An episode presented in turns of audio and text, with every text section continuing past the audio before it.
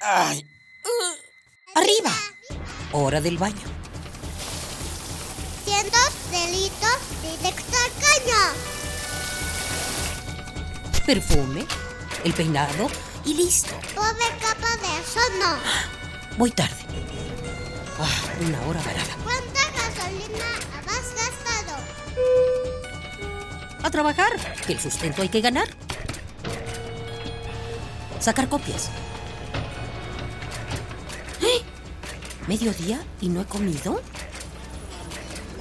Dame uno para llevar, por favor. ¿Me regalas una bolsa? Mucho plástico en el suelo. Detente. ¿Miraste tu paso por la Tierra? Es tiempo de conocer mi huella, Tu huella. nuestra huella en el planeta. Me persigno ante mi suerte en el nombre del Paxtle, del Ixtle y de la cola del Cacomixtle. Amén. Decía mi abuelo cuando era niña. Vivíamos en el bosque de Tlalpan, en una casa muy pequeña, alejados de la ciudad y con un aire distinto. En el traspatio, el abuelo cultivaba sus propios frutos y criaba algunos animales. ¡Ay, cómo me acuerdo de mi viejo! Siempre vigía de sus gallinas, pues por las noches un travieso muchacho las iba a alborotar. Caco, sáquese de aquí que lo voy a palear, hombre.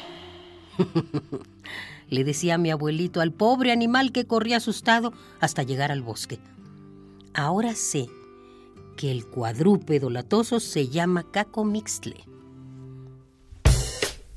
El cacomixcle es un mamífero muy parecido a los gatos, pero curiosamente no es felino. El caco es pariente de los prosiónidos, es decir, es primo hermano de los mapaches. Incluso tienen unos anillos de color pardo en la cola. En algunas partes del país, al caco se le conoce como león de cola anillada, pero no temas, su aspecto no es feroz. Tiene una cara tierna y unos ojos conmovedores. Por desgracia, ya no es tan común verlo por las calles. La acción humana lo ha ido alejando cada vez más, por lo que ahora se resguarda en zonas boscosas y semirurales. El cacomistle es uno de los seres vivos con mayor capacidad de adaptación. Con el paso del tiempo, ha modificado sus hábitos alimenticios, pues pasó de ser netamente carnívoro a comer prácticamente de todo. Fíjate, qué curioso. A mi tía Oralia, que vive en San Andrés Totoltepec, la visita un cacomiscle. Al principio ella se asustaba, pero un día lo tuvo de frente y para ahuyentarlo le arrojó unas vallas. Desde entonces, el condenado animal la visita solo para comerse las frutas. ¿Cómo ves? Así de brillantes son los cacos. Les gusta la cercanía de la gente. En el norte del país hay quienes lo adoptan porque es un compañero manso que además ahuyenta a los roedores. Lo malo es que hay gente abusiva que al verlo tan dócil lo ha cazado para vender su piel y su carne. ¿A ti que nos escuchas? ¿No te gustaría contemplar semejante ser vivo?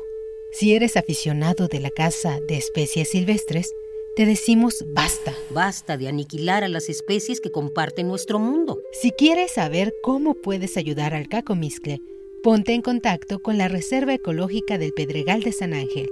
Ahí se preserva la vida del caco y de otros cientos de especies que desean vivir en plenitud. ¡Ay! ¡Arriba! Hora del baño. Cientos delitos directo al caño. Perfume, el peinado y listo. Pobre capa de eso no. Voy tarde.